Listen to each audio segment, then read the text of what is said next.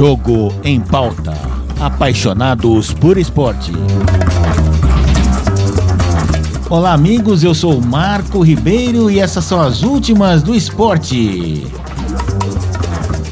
Com bastante rodagem no futebol, o volante Lucas Abreu chega para o São Caetano para fazer parte do elenco do time que irá disputar o Campeonato Paulista da Série A2.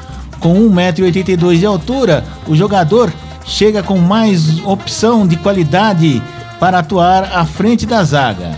Iniciou sua carreira na equipe do Democrata de Sete Lagoas e passou por grandes equipes na carreira como a Ponte Preta, Guarani, Juventude CRB, entre outras.